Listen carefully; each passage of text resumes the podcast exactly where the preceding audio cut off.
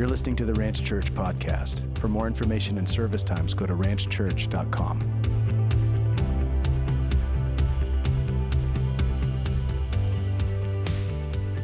We're going to be in a book called First Thessalonians. So open your Bible, and uh, this is going to be, I'm titling this message, A Passionate Goodbye. As the Apostle Paul here is actually saying goodbye uh, to the church. He's sort of farewell in his, in his letter here of First Thessalonians chapter 5, verse 12. And it doesn't outline very well, to be honest with you. So I'm going to keep this, especially in light of our weather, more brief today. Uh, but I'm going to call this a passionate goodbye. So 1 Thessalonians chapter 5, verse 12, follow in your Bible or on your digital device if you care to. For the apostle will say this We ask you, brothers, to respect those who labor among you and are over you in the Lord and admonish you.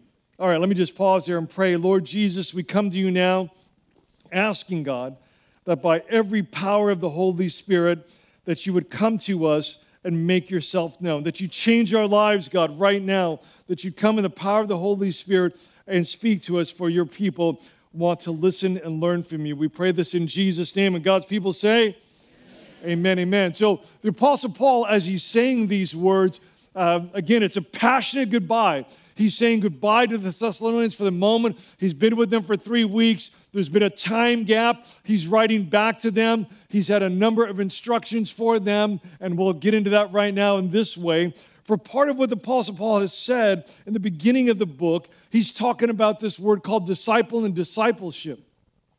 So if you don't know what a disciple is, just write down or just tap in your device that it's a learner.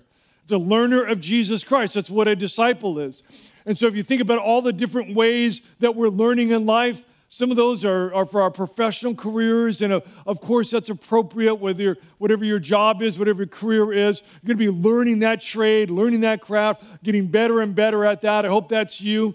But then we also have false ways of learning about life, and there's all kinds of gurus out there. And you never want Google to be your pastor, for example. You never want Google to be your Bible, as another example. You don't want to turn to YouTube for your knowledge base. You want to turn to the scriptures for your knowledge base. And what we're gathering together here as a church to say, to proclaim to one another and to proclaim to God on high, is that He is the Lord and King of the universe, and that we are learners and we're going to learn from Jesus. We're going to learn from the miracle worker. We're going to learn from the Savior of our souls. We're going to learn from the one who loves us even when we're disgusting. And, and, even if you're really moral, but in all those private ways that we would never want your sin, like, you know, put up on a screen right here, you wouldn't want that. I wouldn't want that. But in that privacy of your soul, God loves you even at your worst. And there's nobody like that on planet Earth. And so we're saved. We come to Christ to be saved. And so to be a disciple is to say to Jesus, I want to learn from you. I want to learn about God from you. I want to learn how to get my prayers answered from you. Shall be shouting amen to that one, right? I want to learn. I want to learn about Christ. And I want it to affect my life. And I want it to affect my life, my family, and my community, and my church. I want to walk on planet Earth here as a man and woman. I want to walk blessed of God. So I'm going to learn from Jesus. And I'm not going to get that from Google. I'm not going to get that from YouTube. I'm only going to get it from this. I'm going to get it from the Word of God. Isaiah says that God honors His Word above His name. And if you're new to this and you don't understand much about that, understand that for God, He has His name, just like you have a name, and you want to go by your personal name. And God's first, first orientation of His name is Yahweh, which is a spectacular name that talks about the very existence. He is the one who authored things into existence. And so to honor His Word above His name is an incredible thing. And so He honors he honors his word. And so that's all about being a disciple, which is why Paul says, We, we ask you, brothers, to respect those who labor among you and, and who in the Lord admonish you. And, and as he goes on here in verse, verse 13, and to esteem them very highly in love because of their work. And so, so listen, that's not just that's a reference to the pastor of the church, but it's actually way beyond that. I'm really glad about that. You're going to notice that this section doesn't speak about the pastor, although it includes him.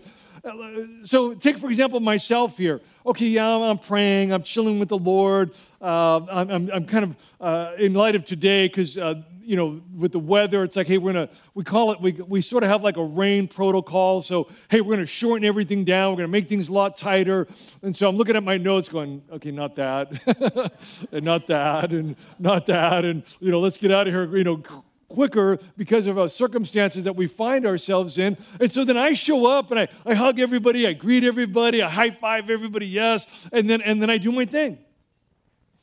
Hours before I stand in this spot, people are here wiping these benches down. And they are the true heroes of serving God, not me.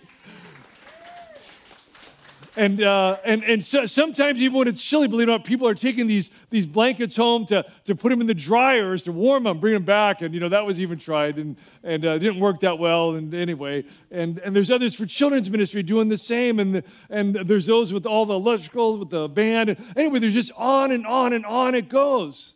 Those people. And the Bible says right here, love them. Like they, they, do, they do that unto the Lord. They're, they, don't, they don't even trust me. They don't even want me to bring them in front of church and acknowledge that. They're not that kind of people. They're not that kind of folk. They're, they're, they're just simple servants of Christ, salt of the earth, salt of the kingdom. They don't want anything but an opportunity to serve. And the scripture here says, well, then esteem them highly and love them. They so treasure that word from the Apostle Paul here that he says that to just honor and love those. We don't really honor people in our society very well. We really uh, have that all so backward. Uh, we don't really honor people of high character. We tend to view athletes or famous people or that kind of person as someone to honor and then we're shocked when we find out that that athlete or person or whatever is a person of low character or contrary character. What in their life made you think, other than their little skill set, that they were someone to value? Nothing. Nor were they saying that half the time. And so these salt of the earth servants, the Bible is saying, those people love and honor them. And it's incredible, incredible. And I pray that our church is always always like that and always like that for those who are serving in that manner. So, this word here, I want to kind of emphasize verse 12, this word admonish. So, this word admonish, and uh, it has an interesting meaning. It, it, it's somewhat related to the idea of warning. Uh, it's also related to speaking the truth. And so, admonish is, is just an idea of that, that you need in your life to grow in Christ. Remember, we talk about being a disciple? That's somebody who's learning. We're learning. So if you're learning from Christ, you need to be in a church, you need to be in some sort of church community where people can admonish you. So here's what it means it means that you're willing to have people in the body of Christ remind you of the boundaries that God has over your life. In other words, we're not a cult here. Like it's not like don't do as I say, do as God says. And, and, and so, so, but in doing that, we're going to open the book and tell one another this is actually what God says. And so be careful, brother and sister, to not go beyond, as the Bible says, what is written. Don't do that. And be careful and let the scriptures speak into every area of your life the economics of your life, the sexuality of your life, your personal life, your relationships in your life, let the Bible speak into every single area of your life and realize God has boundaries around that.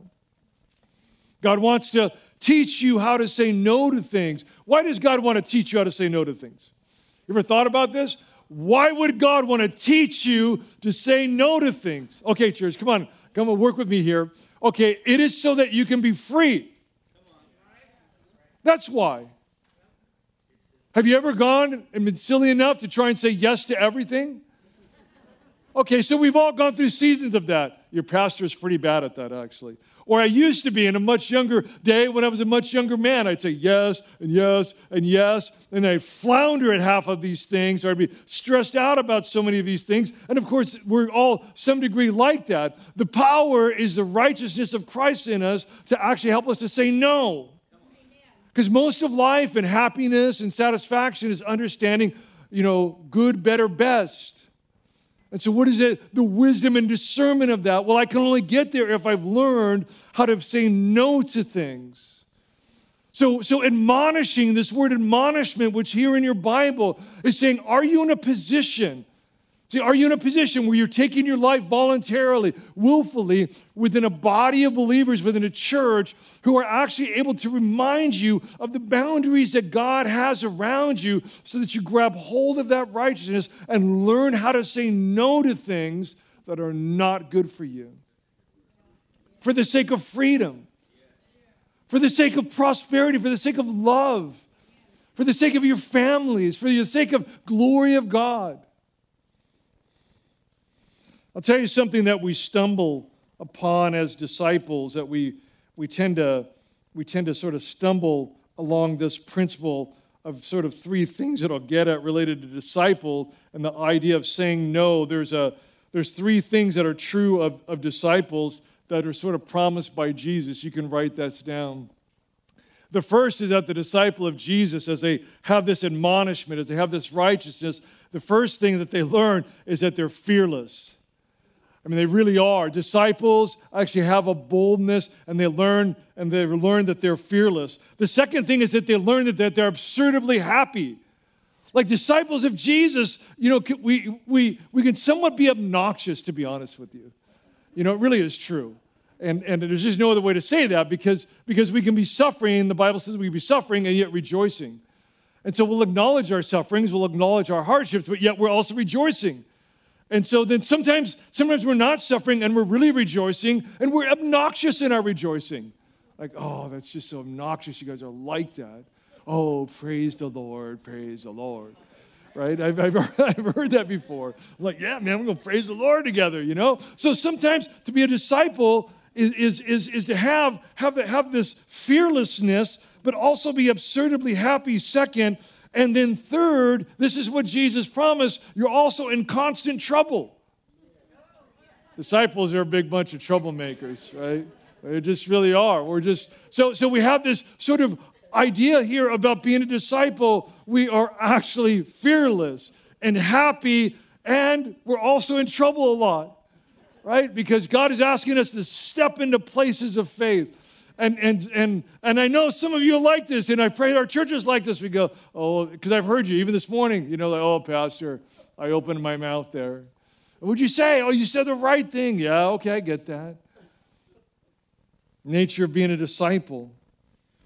So we admonish one another, and we want to place ourselves in this place of admonishment where we are actually able to understand God's boundaries around our lives so, continuing on now in verse 13, I love this phrase that says, Be at peace among yourselves. So, everyone, I just go there with me, okay, church? Like, let's, let's do this. Everyone say the word peace. Go.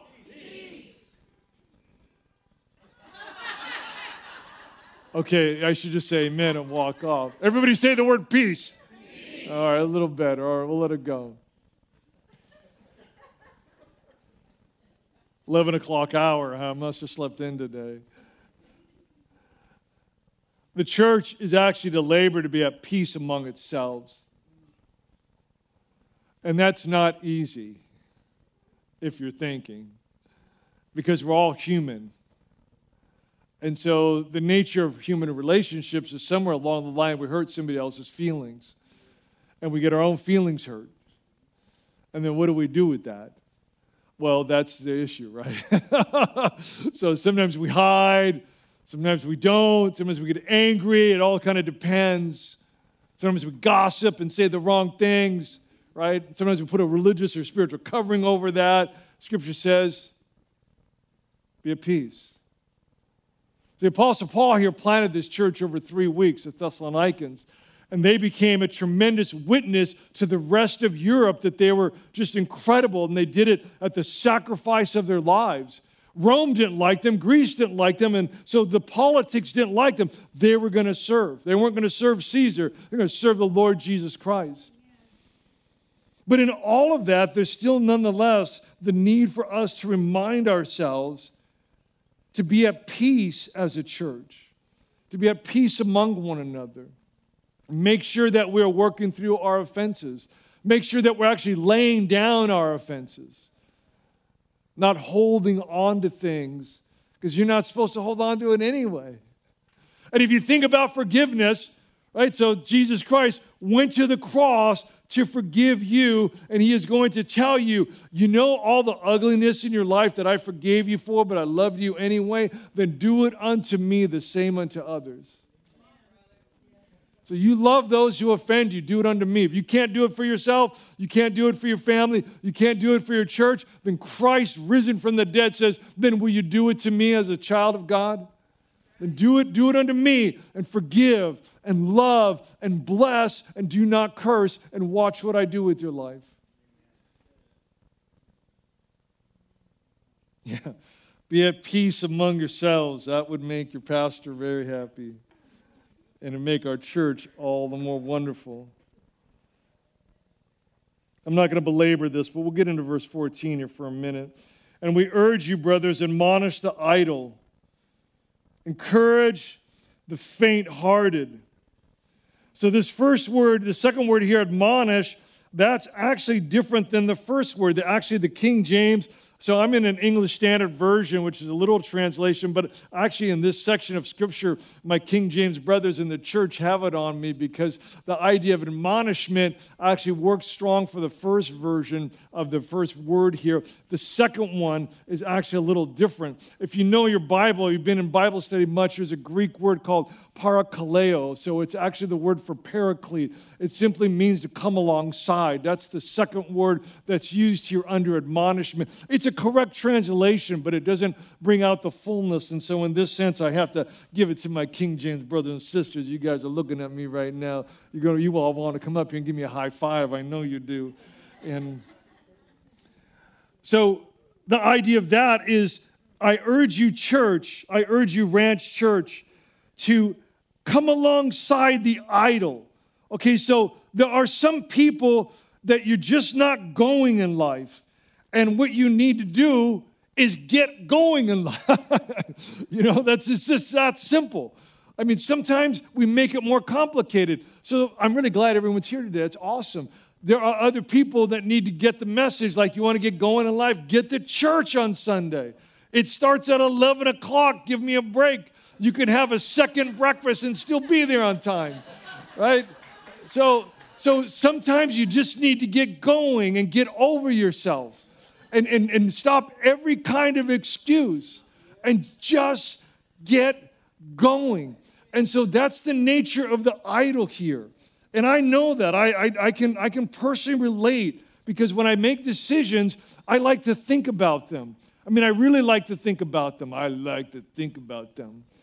And so sometimes, like you, you know, the decision, the Holy Spirit comes and go, Pastor, you're going to get going?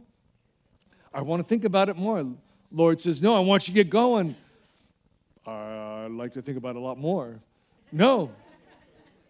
And then, of course, God will put the heat on the environment. And I'm like, Well, I don't like you making me feel uncomfortable, Jesus. Well, I told you to get going. Right? It's all of that between the Lord. Sometimes with idle people, what you have to tell them that you're ministering to is simply to get going in life, and they will see the fruits of that. Admonish the idle, encourage the faint hearted. I love this. See, Paul here, he's saying goodbye. It's a passionate goodbye. So encourage the faint hearted. Let me give you some some rules about encouraging the faint hearted. Here's what we want to do as human beings with people who might be faint hearted we want to tell them a story of when we were faint hearted and try and encourage them with that story by telling them a story of us. And guess what? It doesn't work. And then we get offended because we're like, well, I told them the story of when I got it right and they didn't buy it because they don't need it. That's not how it's going to work. When you have people who are faint hearted, here's what you do it's really simple, don't miss it. Church, are you with me here? Okay. You tell them that they can do it. You tell them that the Lord can do it. You tell them that you love them and will be their friend. That's what you do. Listen, friend, I'll tell you about Jesus in a moment, but I want you you can do that. You can go get that job. Okay, you can do that. I'll, I'll, I'll go online and help you apply or whatever. You can get that job. You can work this marriage out. You can be that kind of parent. You know, whatever it is. And so, so you can do it. And guess what? You're going to feel weak. Even as I tell you you can do it, you're going to say, Well, I don't know how to do it. The Lord will do it in and through you as you trust Him. Okay? And I love you and I'm your friend. If you, most people who ever hear that, and we don't hear that enough at all, but most people who hear that, it's like lighting them on a rocket and just sending them because who hears that? Most of the time you go through your day, especially if you're professional, you're hearing negativity and negativity and negativity. And then as you just go through your day anyway, people are putting their trips on you and all of their junk on you. Grab the faint hearted, the gospel says. Grab them and encourage them. Encourage them and put that courage of Christ into them and do it as I just communicated. Listen, help the weak. So help the weak. That is the idea generally of kind of going the extra mile and, and understanding that you need to maybe, you know, if you're helping them apply for a job, as I use that illustration, so then maybe they have to come over to your house and get on your computer, and then you're helping them through. But help the weak. Be patient with them all.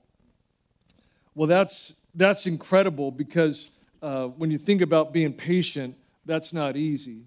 And to do it in love, do it in patience. I, uh, I want to go real quickly with this, uh, just related to being patient with them all, and then we'll run for home here. I just want to talk about Jesus in John's gospel, starting in John chapter 1. And I'm just going to reference something here. You can just write this down. Uh, but in John chapter 1, verse 19, it's uh, John the Baptist and uh, also him talking about his baptism, the baptism of Jesus. And so, so here he's patient with this event. But then when you go on and you get into chapter 2, Jesus is calling his first disciples. And of course, they don't know anything. And they still, years later, wouldn't really know anything.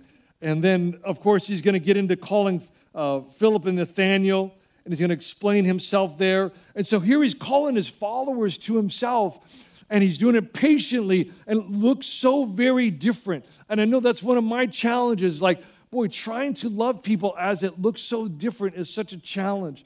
But then in John chapter 2, all of a sudden it's something that Jesus isn't necessarily wanting to do, and it's the wedding at Cana. And now he's at the wedding at Cana. And he's, he says to his mom, he goes, It's not my time, but he's going to be patient and he's going to do a miracle. Then John chapter 3, he's going to be with Nicodemus. So think about, just think about the elasticity of this. He goes from John the Baptist, he's the Lamb of God, then he's calling his disciples, and then and then now now he's into this wedding of Cana, and then last he's with Nicodemus, and he's patient with all. Christ is so patient with you. He is. He is intimately patient with you. And He bids you to come home to Him, uh, which is actually uh, what He is asking even right now. So as we run for home, lastly, verse 15 see that no one repays anyone evil for evil, but always seek to do good to one another and to everyone. Boy, I would just like to, you know, put that on every search engine, you know, on the template, right? Wouldn't that be great? A search engine. See that no one repays anyone evil for evil. I'd like to put that on every social media platform. You know, I'd like to put that on every place people work, but always seek to do good to one another and to everyone. What an incredible, incredible call that is.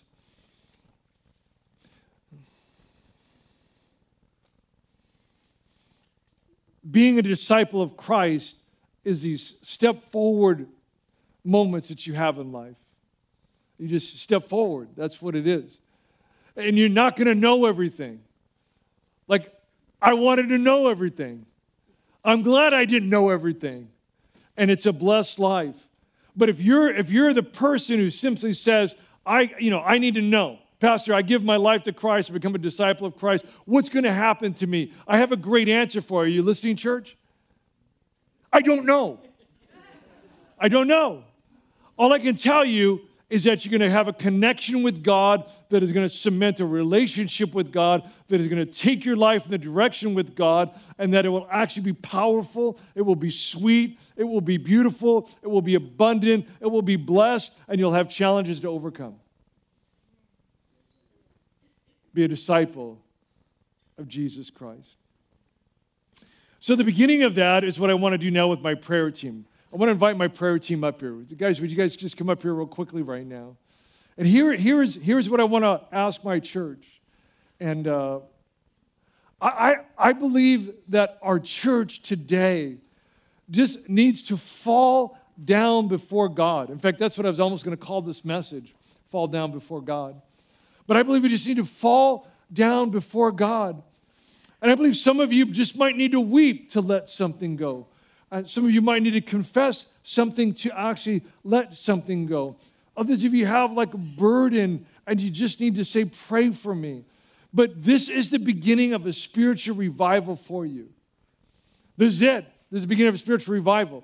You have to have this action moment, this action step for you to actually come and visit with these beautiful people here who are going to pour the kingdom of God down upon your life. But you have to have the vulnerability to say, I need.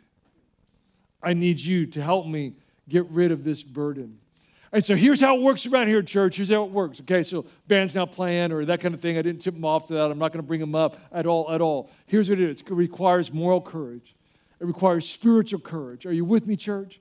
And so that means right here, right now, boldly, you have a burden. You got to get rid of it. You need to get out of your seat right where you're at and come visit with one of these, and they're just going to pray for you in the removal of that burden.